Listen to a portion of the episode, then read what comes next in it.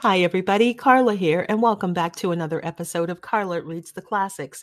This is actually a re recording of Chapter 6 of Harper Lee's To Kill a Mockingbird.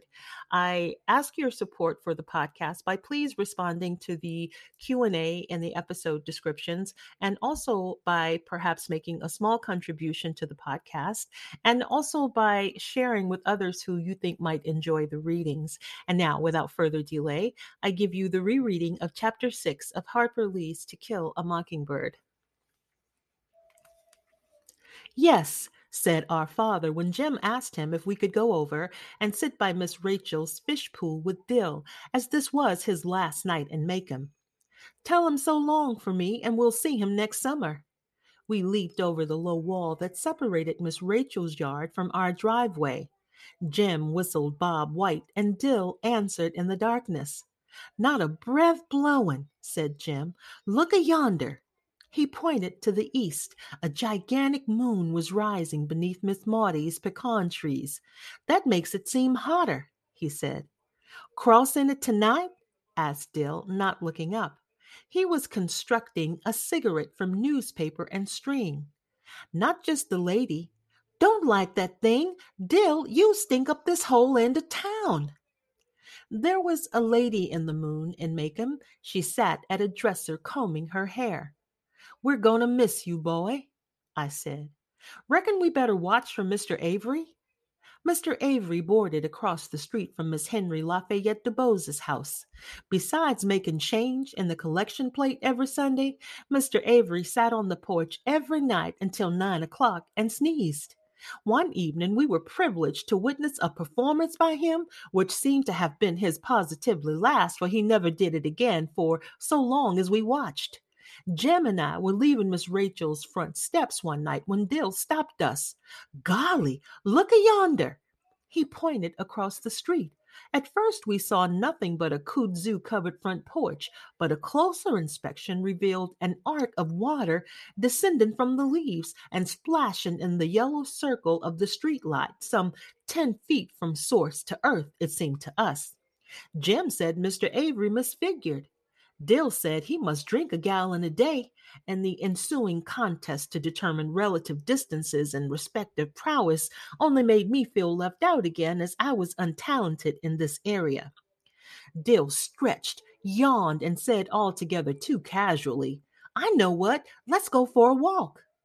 He sounded fishy to me. Nobody in Maycomb just went for a walk. Where to, Dill? Dill jerked his head in a southerly direction. Jem said, Okay. When I protested, he said sweetly, You don't have to come along, Angel May. You don't have to go, remember? Jem was not one to deal to dwell on past defeats. It seemed the only message she got from Atticus was insight into the art of cross examination. Scout, we ain't going to do anything. We're just going to go to the street light and back. We strolled silently down the sidewalk, listening to porch swings creaking with the weight of the neighborhood, listening to the soft night murmurs of the grown people on our street. Occasionally, we heard Miss Stephanie Crawford laugh. Well, said Dill. Okay, said Jem. Why don't you go home, Scout? What are you going to do? Dill and Jem were simply going to peep in the window with the loose shutter to see if they could get a look at Boo Radley. And if I didn't want to go with them, I could go straight home and keep my fat flopping mouth shut. That was all. But why in Sam Holy Hill did you wait till tonight? Because nobody could see them at night because Atticus would be so deep in a book he wouldn't hear the kingdom coming because if Boo Radley killed them they'd miss school instead of vacation and because it was easier to see inside a dark house in the dark than in the daytime. Did I understand? Jem, please!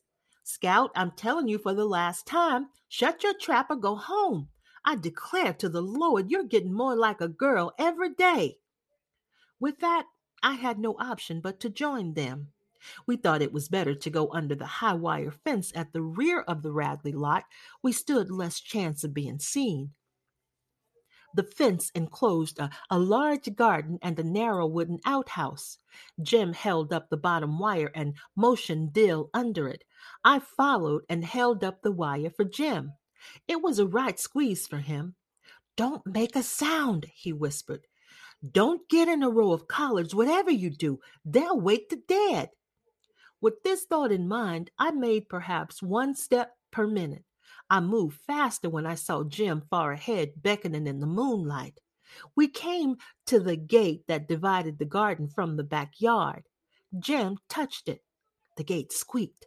Spit on it, whispered Dill. You've got us in a box, Jem, I muttered. We can't get out of here so easy. Shh! Spit on it, Scout. We spat ourselves dry, and Jem opened the gate slowly, lifting it aside and resting it on the fence. We were in the backyard. The back of the Radley house was less inviting than the front. A ramshackle porch ran the width of the house. There were two doors and two dark windows between the doors. Instead of a column, a rough two by four supported one end of the roof. An old Franklin stove sat in a corner of the porch. Above it, a hat rack mirror caught the moon and shone eerily. Arr, said Jem softly, lifting his foot. What's the matter? Chickens, he breathed. That we would be obliged to dodge the unseen from all directions was confirmed when Dill ahead of us spelled G O D in a whisper. We crept to the side of the house, around to the window with the hanging shutter. The sill was several inches taller than Jem. Give your hand up, he muttered to Dill. Wait, though. Jem grabbed his left wrist and my right wrist. I grabbed my left wrist and Jem's right wrist. We crouched, and Dill sat on our saddle. We raised him, and he caught the window sill. Hurry, Jem whispered. We can't last much longer. Dill punched my shoulder, and we lowered him to the ground. What'd you see? Nothing. Curtains. There's a little teeny light way off somewhere, though. Let's get away from here breathed Jem. Let's go round and back again. Shh, he warned me as I was about to protest. Let's try the back window. Dill, no, I said. Dill stopped and let Jem go ahead. When Jem put his foot on the bottom step, the step squeaked. He stood still, then tried his weight by degrees. The step was silent. Jem skipped two steps, put his foot on the porch, heaved himself to it, and teetered a long moment. He regained his balance and dropped to his knees. He crawled to the window, raised his head, and looked in.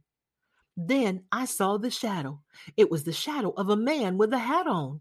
At first I thought it was a tree, but there was no wind blowing, and tree trunks never walked. The back porch was, was bathed in moonlight, and the shadow crisp as toast, moved across the porch toward Jem. Dill saw it next. He put his hands to his face. When it crossed Jem, Jem saw it. He put his arms over his head and went rigid. The shadow stopped about a foot beyond Jem. Its arm came out from its side, dropped, and was still. Then it turned and moved back across Jem, walked along the porch and off the side of the house, returning as it had come. Jem leaped off the porch and galloped toward us. He flung the gate, danced Dill and me through, and shooed us between two rows of swishing collards. Halfway through the collards, I tripped. As I tripped, the roar of a shotgun shattered the neighborhood. Dill and Jem dived beside me. Jem's breath came in sobs. Fence by the schoolyard. Hurry, Scout! Jem held the bottom wire. Dill and I rolled through and were halfway to the shelter of the schoolyard solitary oak when we sensed that Jem was not with us. We ran back and found him struggling in the fence, kicking his pants off to get loose. He ran to the oak tree in his shorts. Safely behind it, we gave way to numbness, but Jem's mind was racing. We got to get home. They'll miss us. We ran across the schoolyard, crawled under the fence to Deer's pasture behind our house, climbed our back fence, and were at the back steps before Jem would let us pause to rest. Respiration normal, the three of us strolled as casually as we could to the front yard. We looked down the street and saw a circle of neighbors at the Radley front gate. We better go down there, said Jem. They'll think it's funny if we don't show up. Mr. Nathan Radley was standing inside his gate, a shotgun broken across his arm. Atticus was standing beside Miss Maudie and Miss Stephanie Crawford. Miss Rachel and Mr. Avery were nearby. None of them saw us come up. We eased in beside Miss Maudie, who looked around. Where were you all? Didn't you hear the commotion? What happened? asked Jem. Mr. Radley shot at a Negro in his collard patch. Oh, did he hit him? No, said Miss Staff said Miss Stephanie. Shot in the air. Scared him pale, though. Says if anybody sees a white nigger round, that's the one. Says he's got the other barrel waiting for the next sound he hears in that patch, and next time he won't aim high, be it dog, nigger, or Jem Finch. Ma'am? asked Jem. Atticus spoke. Where are your pants, son? Pants, sir? Pants. It was no use. And his shorts before God and everybody. I sighed. Um, Mr. Finch? In the glare from the street light, I could see Dill hatching one. His eyes widened, his fat cherub face grew rounder. What is it, Dill? asked Atticus. Um, I won him from him, he said vaguely. Won them? How? Dill's hand sought the back of his head. He brought it forward and across his forehead. We were playing strip poker up yonder by the fish pool, he said. Jem and I relaxed.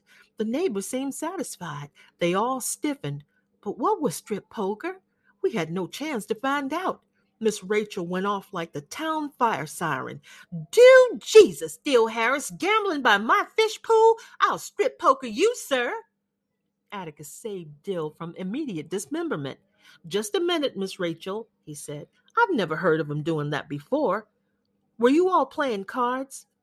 Jem filled the Dill's fly with his eyes shut. No, sir, just with matches. I admired my brother. Matches were dangerous, but cards were fatal. Jem, Scout, said Atticus, I don't want to hear of poker playing in any form again. Go by Dill's and get your pants, Jem. Settle it yourselves. Don't worry, Dill, said Jem as we trotted up the sidewalk. She ain't going to get you. He'll talk her out of it. That was fast thinking, son. Listen, you hear? We stopped and heard Atticus's voice. Not serious. They all go through it, Miss Rachel. Dill was comforted, but Jem and I weren't. There was the problem of Jem showing up some pants in the morning. I'd give you some of mine, said Dill as we came to Miss Rachel's steps. Jem said he couldn't get in them, but thanks anyway. We said goodbye, and Dill went inside the house. He evidently remembered he was engaged to me, for he ran back out and kissed me swiftly in front of Jem. Y'all right here? he bawled after us. Had Jem's pants been safely on him, we would not have slept much anyway. Every night sound I heard from my cot on the back porch was magnified threefold. Every scratch of feet on gravel was Boo Radley seeking revenge. Every passing Negro laughing in the night was Boo Radley loose and after us. Insects splashing against the screen were Boo Radley's insane fingers picking the wire to pieces. The chinaberry trees were malignant, hovering, alive. I lingered between sleep and wakefulness until I heard Jem murmur, Sleep, little three eyes? Are you crazy? Shh, Atticus's light's out. In the waning moonlight, I saw Jem swing his feet to the floor. I'm going after him, he said. I sat upright. You can't. I won't let you. He was struggling into his shirt. I've got to. You do, and I'll wake up Atticus. You do, and I'll kill you. I pulled him down beside me on the cot. I tried to reason with him. Mr. Nathan's going to find him in the morning, Jem. He knows you lost him. When he shows him to Atticus, it'll be pretty bad. That's all there is to it. Go on back to bed. That's what I know, said Jem. That's why I'm going after him.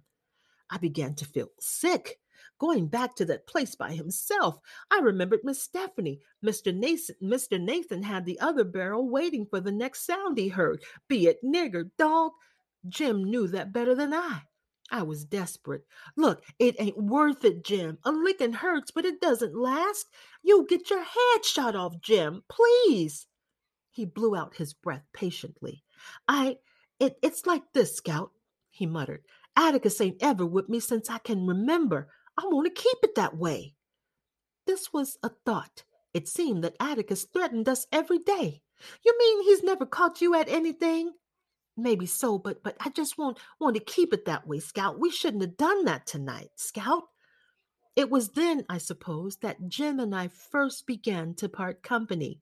Sometimes I did not understand him, but my periods of bewilderment were short lived. This was beyond me. Please, I pleaded, can't you just think about it for a minute? By yourself on that place? Shut up.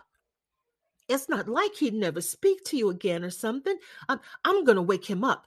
Jem, I, I swear I am. Jem grabbed my pajama collar and wrenched it tight.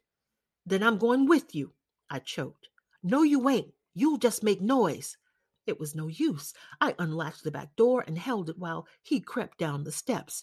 It must have been two o'clock. The moon was setting and the latticework shadows were fading into fuzzy nothingness. Jem's white shirt tail dipped and bobbed like a small ghost dancing away to escape the coming morning. A faint breeze stirred and, and cooled the sweat running down my sides. He went the back way through Deer's pasture, across the schoolyard, and around to the fence. I thought at least that was the way he was headed. It would take longer, so it was not time to worry yet. I waited until it was time to worry and listened for Mr. Radley's shotgun. Then I thought I heard the back fence squeak. It was wishful thinking. Then I heard Atticus cough. I held my breath. Sometimes when we made a midnight pilgrimage to the bathroom, we would find him reading. He said he often woke up during the night, checked on us, and read himself back to sleep. I waited for his light to go on, straining my eyes to see the flood, to see it flood the hall. It stayed off, and I breathed again. The night crawlers had retired but ripe china berries drummed on the roof when the wind stirred, and the darkness was desolate with the barking of distant dogs. There he was, returning to me. His white shirt bobbed over the back fence and slowly grew larger. He came up the back steps, latched the door behind him, and sat on his cot. Wordlessly, he held up his pants. He lay down, and for a while I heard his cot trembling. Soon he was still, I did not hear him stir again. And that'll do it for the rereading of chapter six of Harper Lee's To Kill a Mockingbird. Thanks so much for listening here at Karla Reads the Classics. Until next time.